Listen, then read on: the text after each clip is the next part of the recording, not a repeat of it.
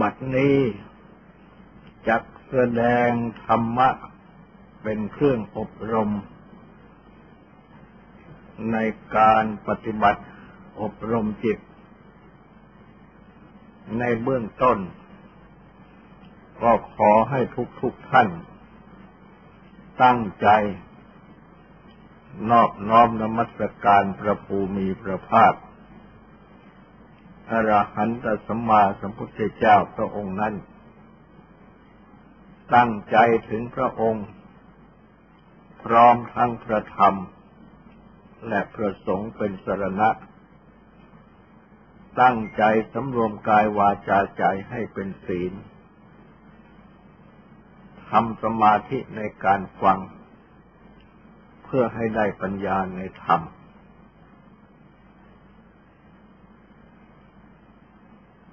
ได้แสดงกเทราธิบาย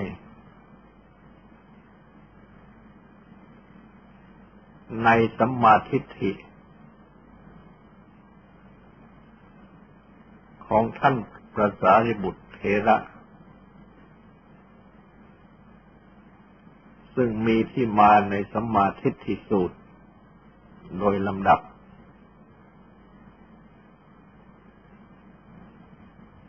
ภิกษุทั้งหลาย ได้กราบเรียนถามท่าน ท่านก็ได้ตอบ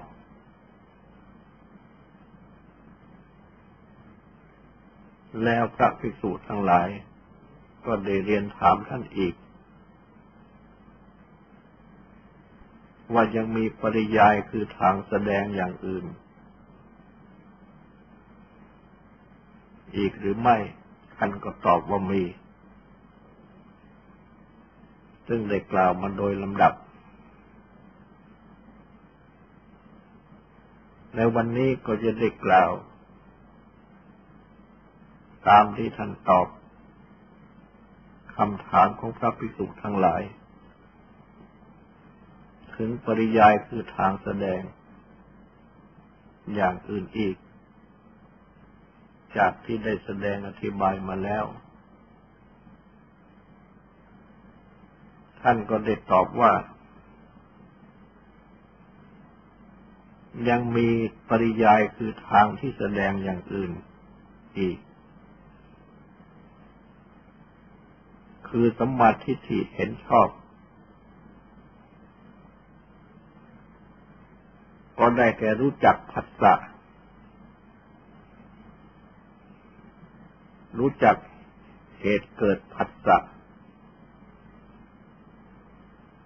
รู้จักความดับผัสสะ และรู้จักทางปฏิบัติให้ถึงความดับผัสสะ เมื่อท่านตั้งหัวข้อขึ้นมาเป็นสี่ข้อดังนี้ ท่านก็ได้ แสดงเทราธิบาย แต่ละข้อ ว่ารู้จักผัสสะก็คือรู้จักสัมผัสหก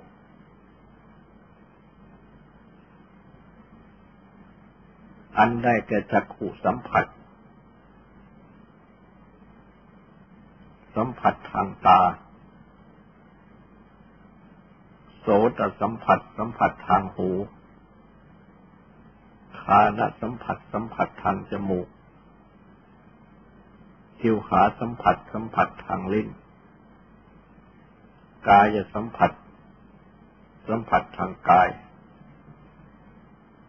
และมโนสัมผัสสัมผัสทางใจ รู้จักเหตุเกิดแห่งผัสสะ ก็คือรู้จักเมื่อผัสสะเกิดขึ้น เพราะอายตนะหกเกิดขึ้น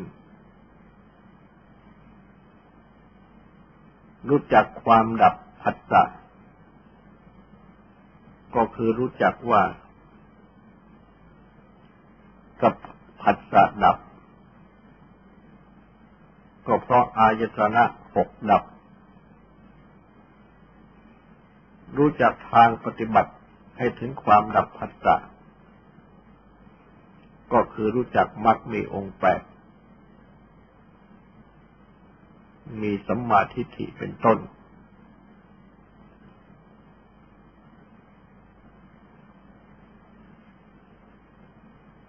จะอธิบายสัมผัสหก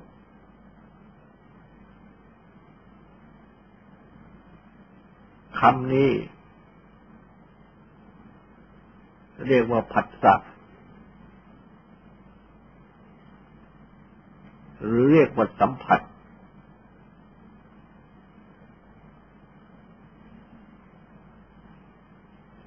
มักจะแปลกันว่าความกระทบ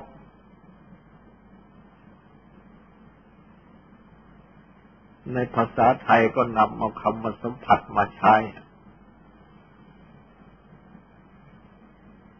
ซึ่งใช้ในความหมายว่า กระทบหรือถูกต้อง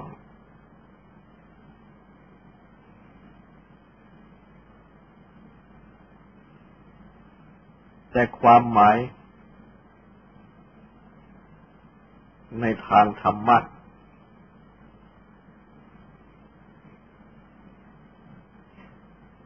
หมายถึง ผัสสะหรือสัมผัส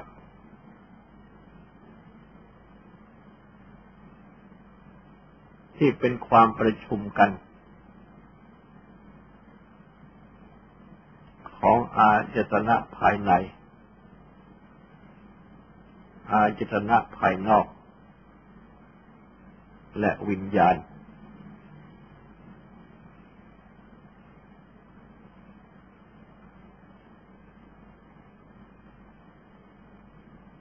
แต่ละ ทาง ในทางทั้งหก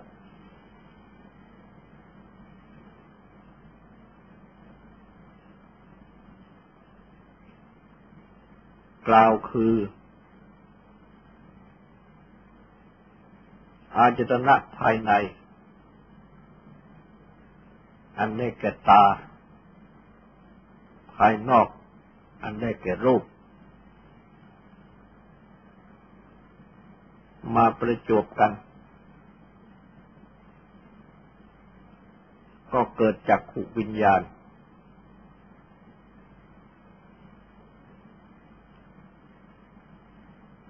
ความรู้ทางตา ดังที่เรียกว่าเห็น คือเห็นรูป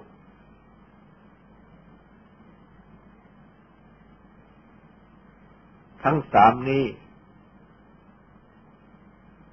คือ ตาหนึ่ง รูปหนึ่งจากผูกวิญญาณหนึ่ง มาประชุมกัน ก็เรียกว่าสัมผัส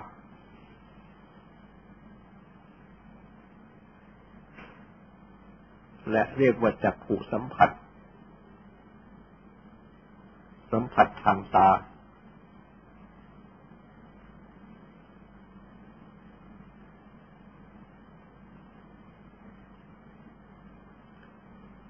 หูกับเสียง มาประจวบกัน ก็เกิดโสตวิญญาณ ความรู้ทางหู ที่เรียกว่าได้ยิน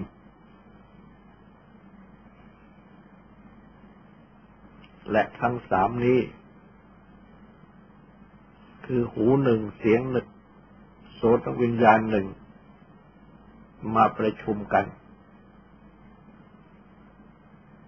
ก็เรียกว่าโสตสัมผัส สัมผัสทางหู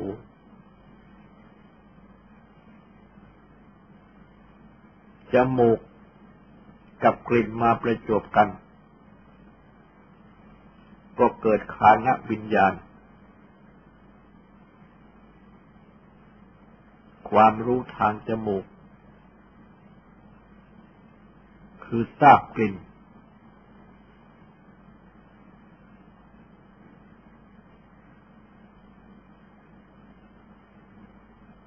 จมูกหนึ่งกลิ่นหนึ่ง คานวิญญาณหนึ่งประชุมกัน ก็เรียกว่าคานสัมผัส สัมผัสทางจมูก ลิ้นกับรสมาประจบกัน ก็เกิดชิวขาวิญญาณ ความรู้ทางลิ้น คือทราบรสลิ้นหนึ่งรสหนึ่ง ชิวหาวิญญาณหนึ่งมาประชุมกัน ก็เรียกว่าชิวหาวิญญาณก็เรียกว่าชิวหาสัมผัส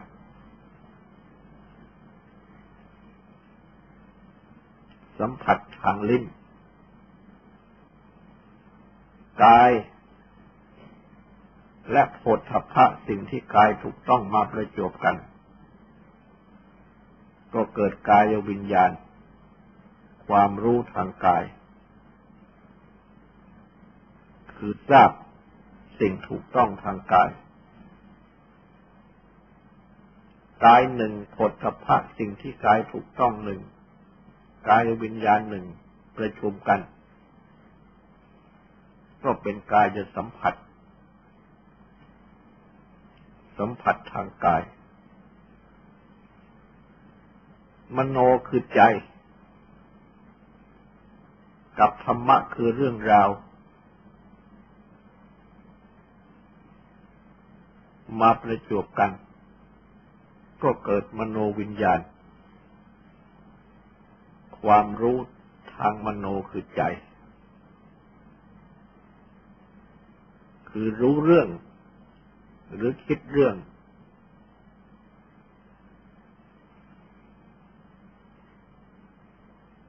มโนคือใจหนึ่ง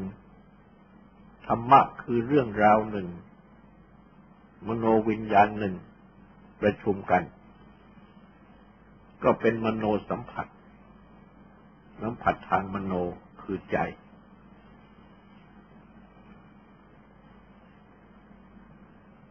นี่คือผัสสะหรือสัมผัส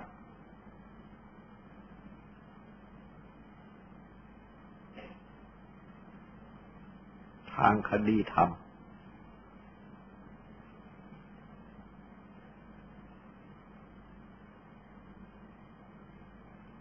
มื่อพิจารณาดู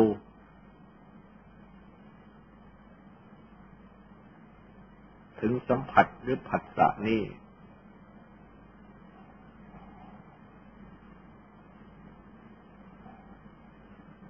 ก็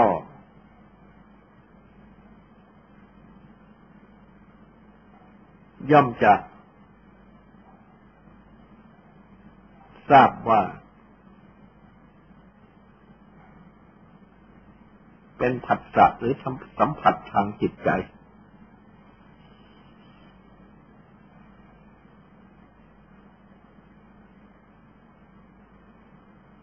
และเป็นของที่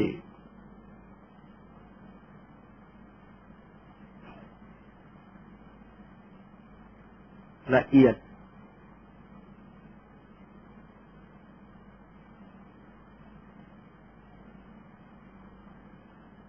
กำหนดได้ยาก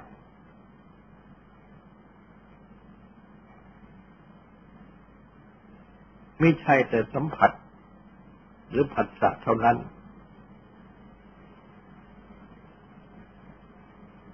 นามธรรมทั้งหมด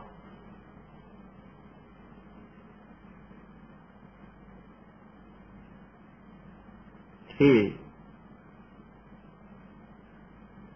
เป็น เบื้องต้น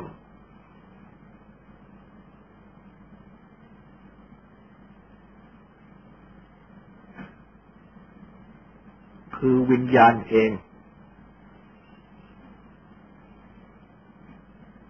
อันได้แก่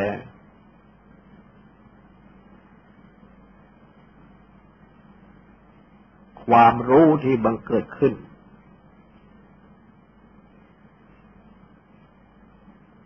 เมื่ออาจตนะภายในอายตนะภายนอก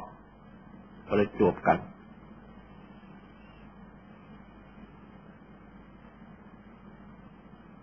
อันเป็นความรู้ของจิต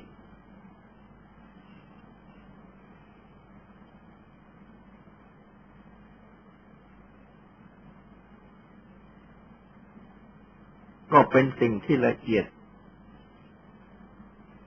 ยิ่งไปกว่าผัสสะหรือสัมผัส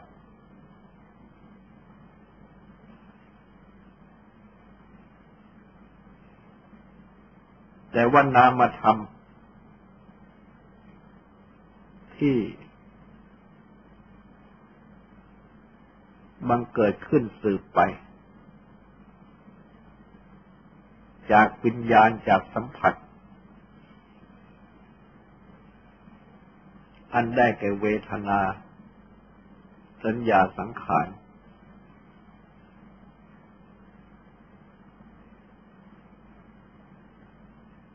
ย่อมปรากฏ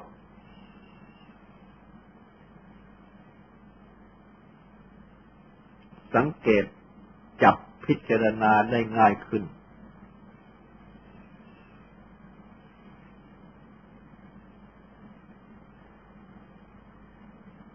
ดังเวทนาที่เป็นสุขเป็นทุกข์หรือเป็นกลางกลางไม่ทุกข์ไม่สุข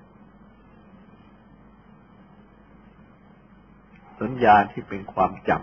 ำหมาย สังขารที่เป็นความคิดปรุงหรือปรุงคิด เป็นนามธรรมที่ชัดขึ้น ปรากฏมากขึ้น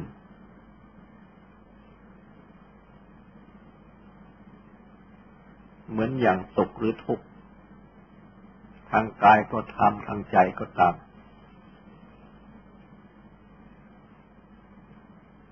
เมื่อเกิดขึ้น ทุกคนก็ย่อมจะรู้ หรือไม่ทุกข์ไม่สุขก็ย่อมจะรู้ สัญญาความกำหนดจำหมายจำได้จำไม่ได้ ทุกคนก็ย่อมจะรู้ สังขารความปรุงคิดหรือคิดปรุง ทุกคนก็ย่อมจะรู้ใจของตัวเองว่าคิดอย่างไร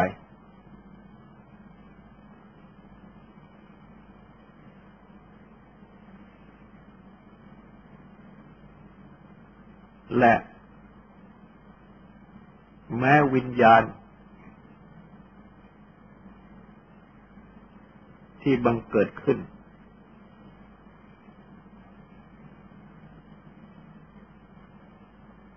เมื่ออายตนะภายใน อายตนะภายนอกประจบกัน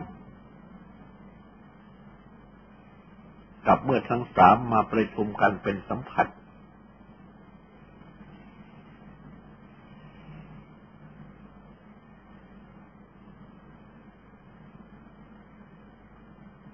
อันละเอียดไปกว่านามธรรม ที่บังเกิดต่อไป คือเวทนา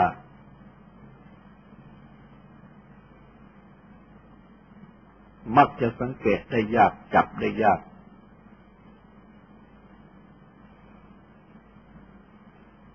ทำความรู้ในวิญญาณ ในสัมผัส ได้ยาก ต่อเมื่อเป็นเวทนา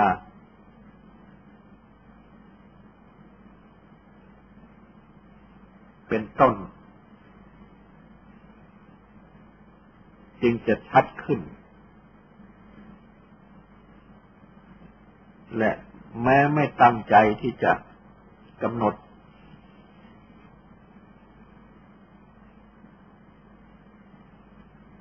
แต่ว่าตัวเวทนาเป็นต้นนั่นเอง ก็โผล่ขึ้นมา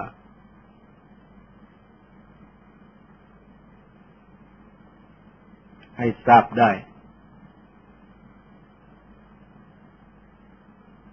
ความโผล่ขึ้นมานี่ แม้วิญญาณจะสัมผัสก็โผล่ขึ้นมา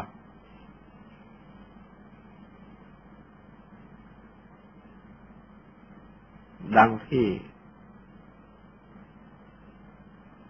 เมื่อตากับรูปประจบกัน ก็เกิดความรู้รูป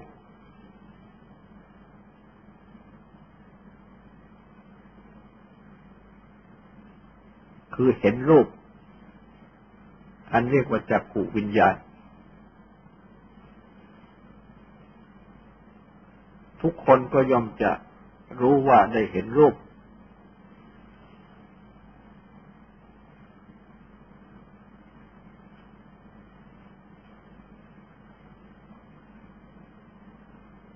และแม้เมื่อไม่เห็น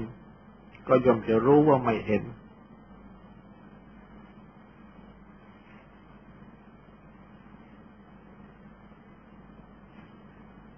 แต่โดยมากนั้น เมื่อไม่เห็น ในสิ่งที่ต้องการจะไม่เห็น จึงจะรู้ว่าไม่เห็น เพราะใจจะตั้งกำหนดอยู่ คือตั้งกำหนดอยู่ในเรื่องที่อยากจะเห็น แต่ครั้นไม่เห็น ก็รู้ว่าไม่เห็น แต่เมื่อเห็น ก็ไม่ได้นึกถึง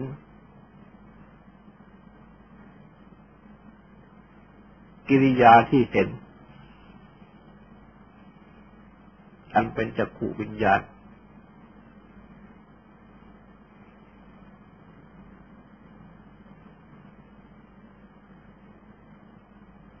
แต่ว่าไปนึกถึงสิ่งที่เห็นนั้น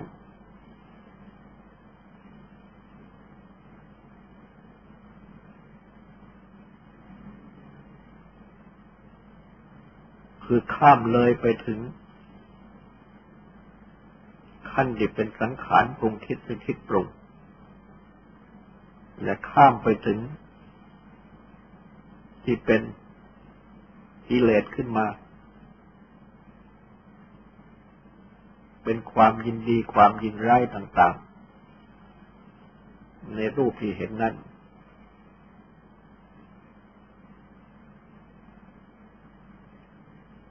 ส่วนวิถีจิตที่แสดงที่เป็นไปตามลำดับนั้น ไม่ได้นึกถึง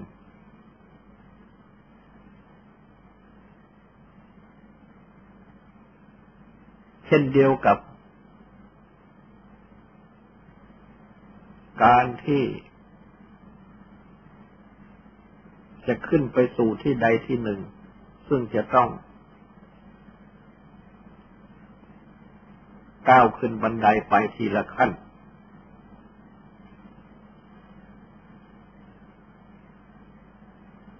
ทุกคนก็ไม่ได้ไปนึกถึงบันไดที่ก้าวขึ้นไป มุ่งจะขึ้น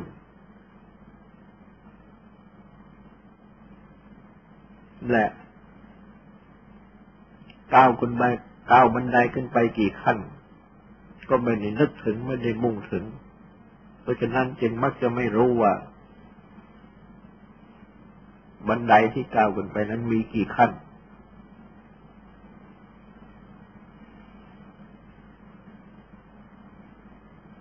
วิถีจิตก็เช่นเดียวกัน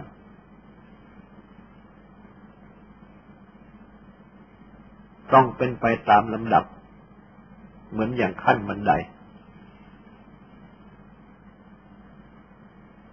คือว่า อายตนะภายในภายนอกที่มาประจบกัน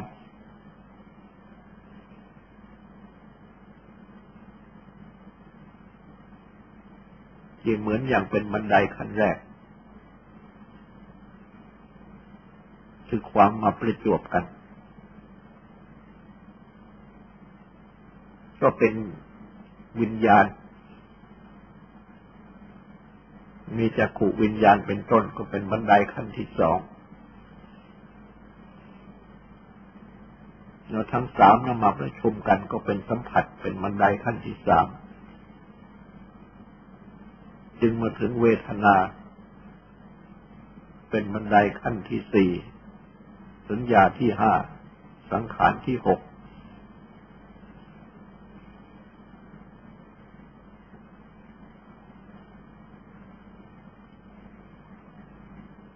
ซึ่งจิตนี้ จะต้องดำเนินไปตามวิถีจิต ดังกล่าวนี้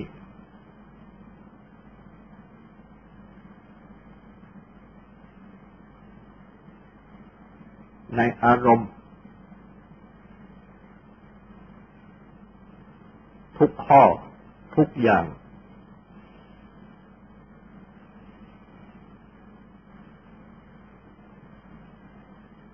อารมณ์ทุกข้อทุกอย่าง ที่จิตคิด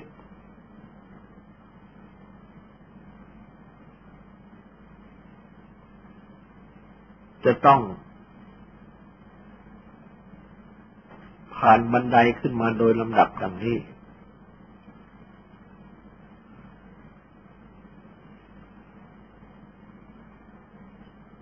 จิตเอง กับ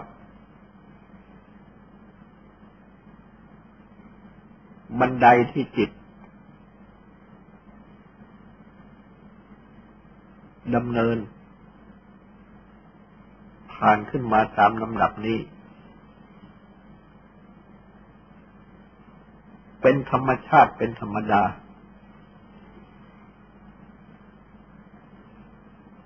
ของกายและจิตนี้ ของทุกๆคน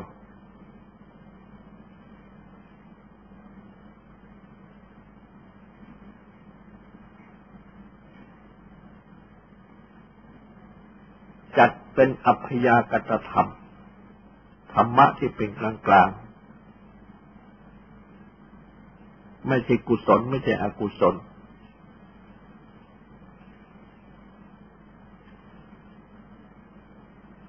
ไม่ใช่บาปไม่ใช่บุญ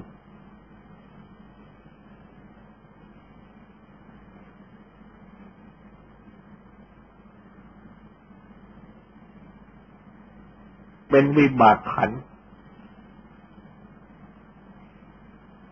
คือเป็นขัน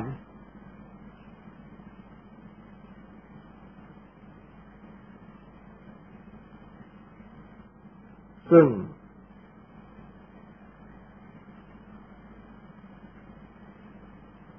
ได้มาแต่กำเนิด เริ่มต้นเกิดก่อขึ้นในคันของมารดา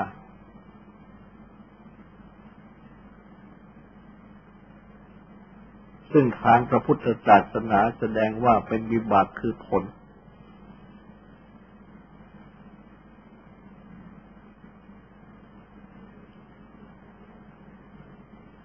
ของกรรม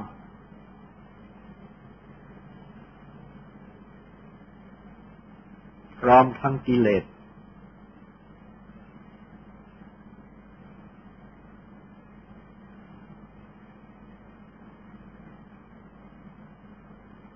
ซึ่งได้ประกอบกระทำไปแล้ว เป็นชนะกกรรมกรรมที่นำให้เกิดขึ้นมา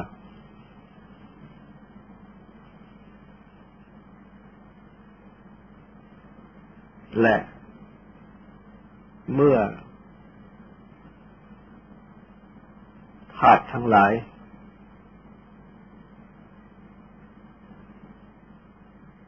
คือธาตุดินธาตุน้ำธาตุไฟธาตุลมธาตุอากาศ เริ่มต้นขึ้นได้ที่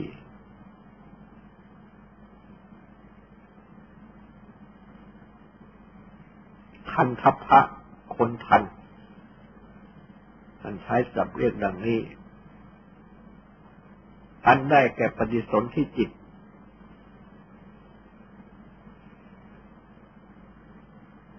ก็มาปฏิสนธิตามกรรม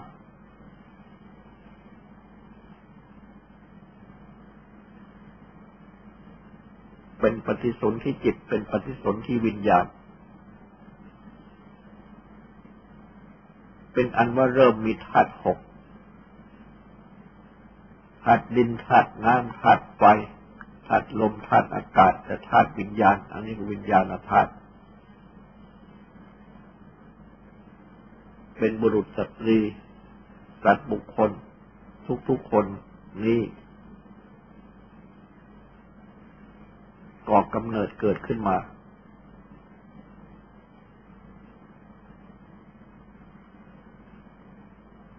ในทางพระวินัย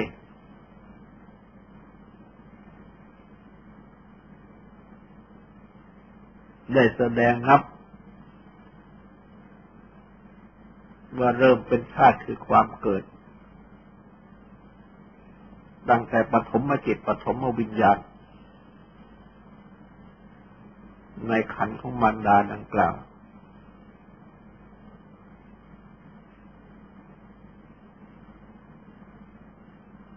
และก็อาศัยอาหารเติบโตขึ้นโดยลำดับ จนถึงคลอดออกมา ก็อาศัยอาหารเติบโตขึ้นมาโดยลำดับ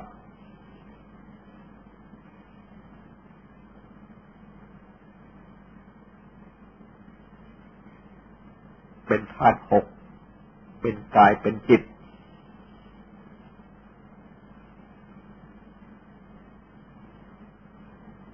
เป็นขันอาจตนะธาตุ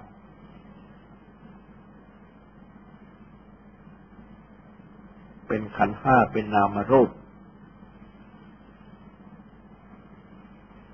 อันเป็นที่ตั้งของสมบติบัญญัติว่าเป็นอัตภาพ เป็นตัวเรา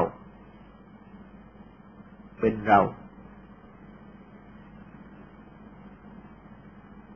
นี่เป็นวิบากขัน วิบากอาจนะวิบากธาตุของชนะกรรมที่นำให้มาเกิด ร้อมทั้งกิเลส เป็นกลางกลางไม่ใช่บุญ ไม่ใช่บาป ไม่ใช่กุศล ไม่ใช่อกุศล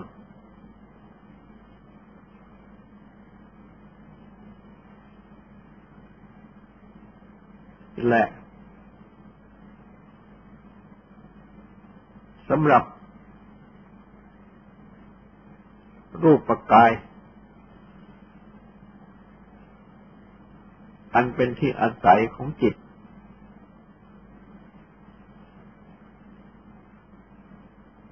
พร้อมกับ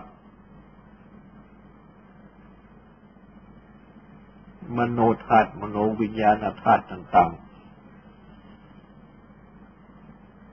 อันเป็นที่ตั้งของนามธรรมต่างๆ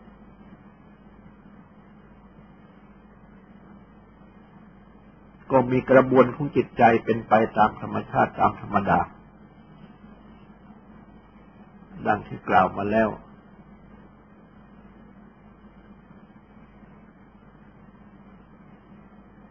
และสำหรับรูปกายนั้นอันเป็นส่วนรูป คือกองรูปนั้นก็สังเกตกำหนดได้ง่าย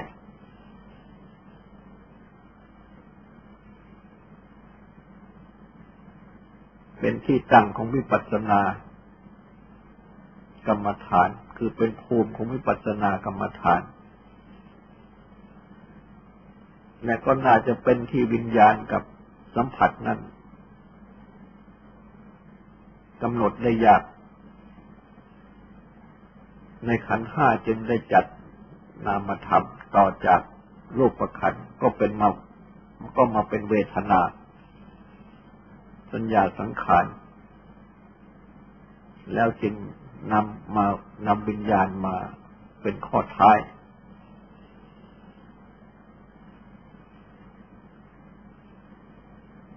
เพื่อเป็นวิปัสนาภูมิ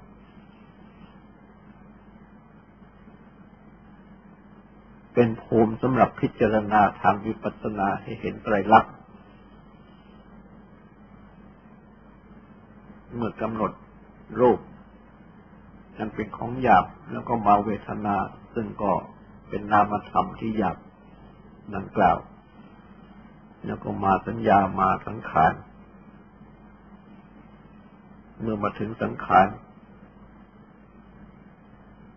ก็แปลว่าได้กำหนดนามธรรมถนัดขึ้น จึงมาวิญญาณเป็นข้อห้า ซึ่งจะกำหนดได้ง่ายเข้า คือกำหนดตัวรู้ที่ เป็นไปกับความคิดปรุงหรือความปรุงคิดต่างๆ เพราะว่า เมื่อปรุงคิดหรือคิดปรุงไปต่าง ๆ นั้นก็จะมีตัวรู้ประกอบอยู่ด้วย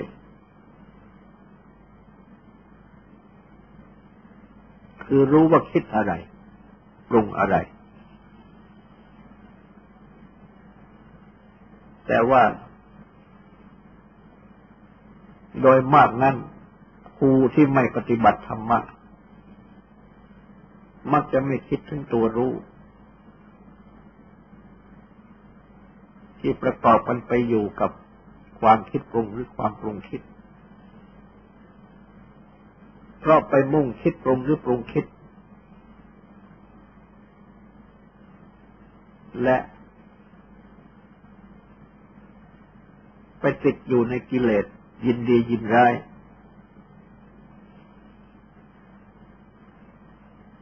หลงงมงายอันมันเกิดขึ้น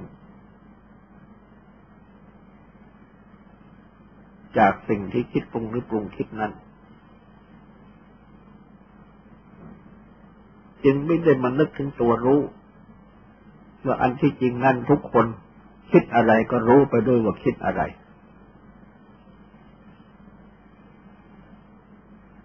ฉะนั้น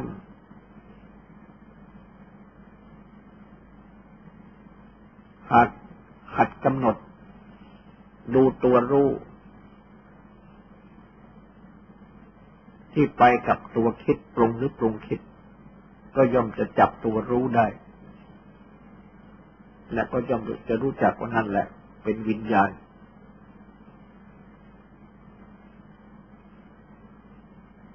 ที่ในขั้นนี้ก็เป็นมโนวิญญาณ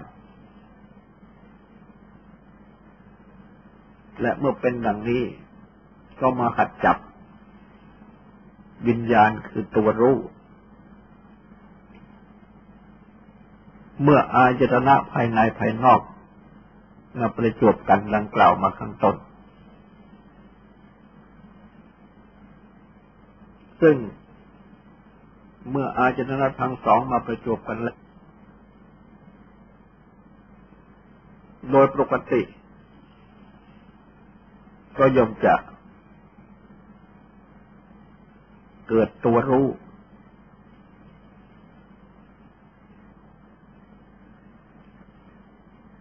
คือรู้รูปที่เรียกว่าเห็นรูป รู้เสียงที่เรียกว่าได้ยินเสียง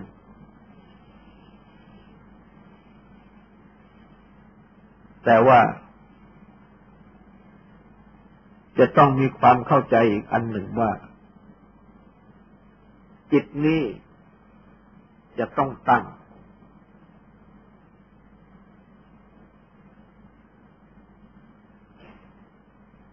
อยู่ เพื่อที่จะรู้ด้วย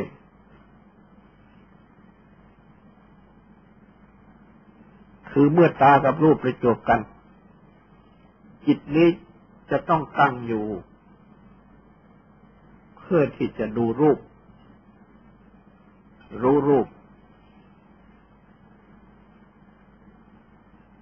จึงจะเห็นรูป เกิดเป็นจักขุวิญญาณ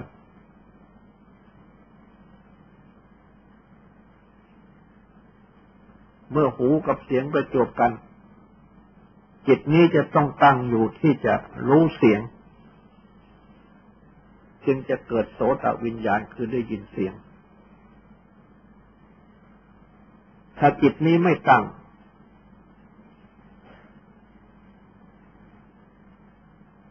แม้ว่า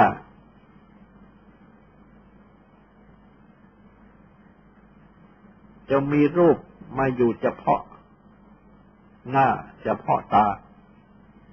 มีเสียง มากระทบหูโสตประสาท แต่ก็ไม่เห็นไม่ได้ยิน ถ้าจิตไม่ตั้ง เหมือนดังที่กำลังบรรยายธรรมอยู่นี่ ท่านทั้งหลายที่ฟังอยู่นี่ จะต้องมีจิตตั้งที่จะฟังด้วย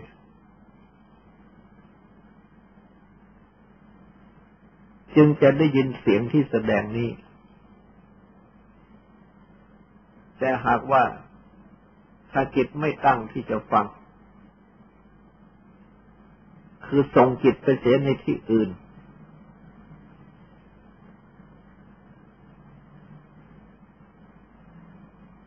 แม้เสียงที่แสดงนี้จะไปกระทบโสตประสาทแต่ก็ไม่ได้ยิน หูดับ ในเมื่อจิตไม่ตั้ง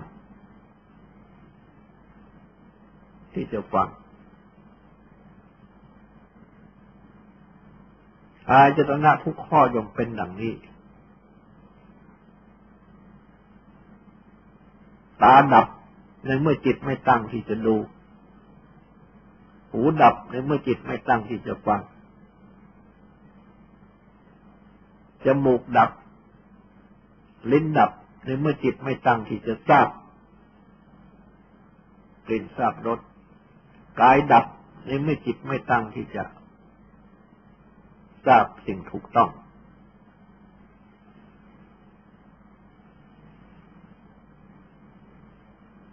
เพราะฉะนั้น จิตจึงต้องตั้ง ต้องประกอบอยู่เรื่องกล่าวอีกอย่างหนึ่งก็คือมโนข้อที่หกนั่นเอง ที่เป็นอาจระข้อที่หกที่เรียกปัจจัยจะต้องตั้งอยู่ ประกอบอยู่กับตากับหูกับจมูกกับลิ้นกับกาย ด้วยทุกเรื่องไป ตาหูจมูกเล่นกายใจจึงจะไม่ดับธรรมโนไม่มาประกอบอยู่ด้วยแล้ว ก็ดับ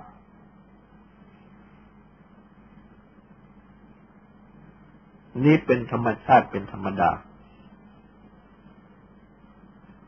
เพราะฉะนั้น เมื่อ อาจตนะภายในภายนอกประจบกัน ก็เกิดความรู้ขึ้น จึงอาจหัดกำหนดดูได้ ดูตัวเห็นตัวได้ยิน คือตัวรู้นั่นเองที่มันเกิดขึ้นนั้นแต่ถ้าหากว่าจิตนี้ตั้งกำหนดอยู่เพียงเท่านี้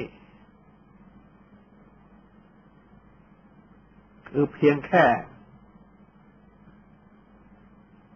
จักขุวิญญาณโสตวิญญาณเป็นต้น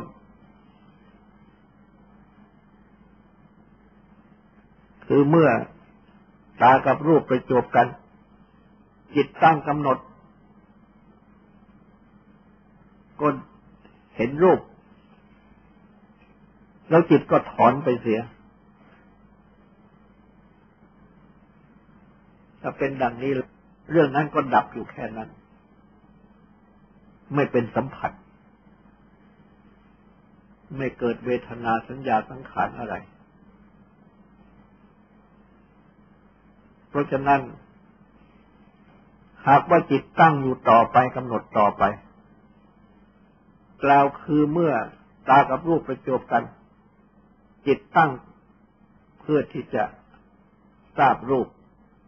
ห็นรูปก็เกิดจากขูวิญญาณ เมื่อจิตตั้งอยู่ในเรื่องนี้ต่อไป ก็คือ จิต ได้นำเอา ตา รูป และตัวจักขุวิญญาณ คือตัวรู้ตัวเห็นรูปนั้นมาประชุมกันเอง ในจิต เป็นสัมผัส แปลว่าเรื่องนั้นก็กระทบถึงจิตแรงขึ้น จิตไม่ปล่อย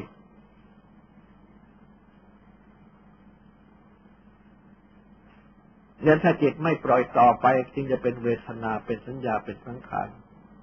แต่ถ้าจิตปล่อยอยู่แค่นี้ไปเรื่องอื่นเสีย ก็ดับไปแค่สัมผัสเท่านั้น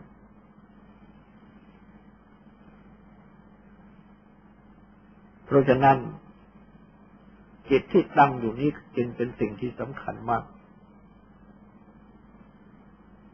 และจิตที่ตั้งอยู่นี่แหละ คือตัวสมาธิซึ่งเป็นไปตามธรรมชาติธรรมดา การหัดทำสมาธินั่นก็คือเป็นการหัดให้ตั้งอยู่ในทางที่ดีที่ชอบ นั่นเอง แต่อันที่จริงตามธรรมชาติธรรมดานั้นก็ต้องมีสมาธิคือจิตจะต้องตั้งอยู่ วิถีจิตจึงจะเป็นไปได้ดังที่กล่าวมาแล้ว เพราะฉะนั้นสัมผัสนั้นก็คือความที่ อาจตนะภายในภายนอกกับตัวเห็นรูปเป็นต้นนั้น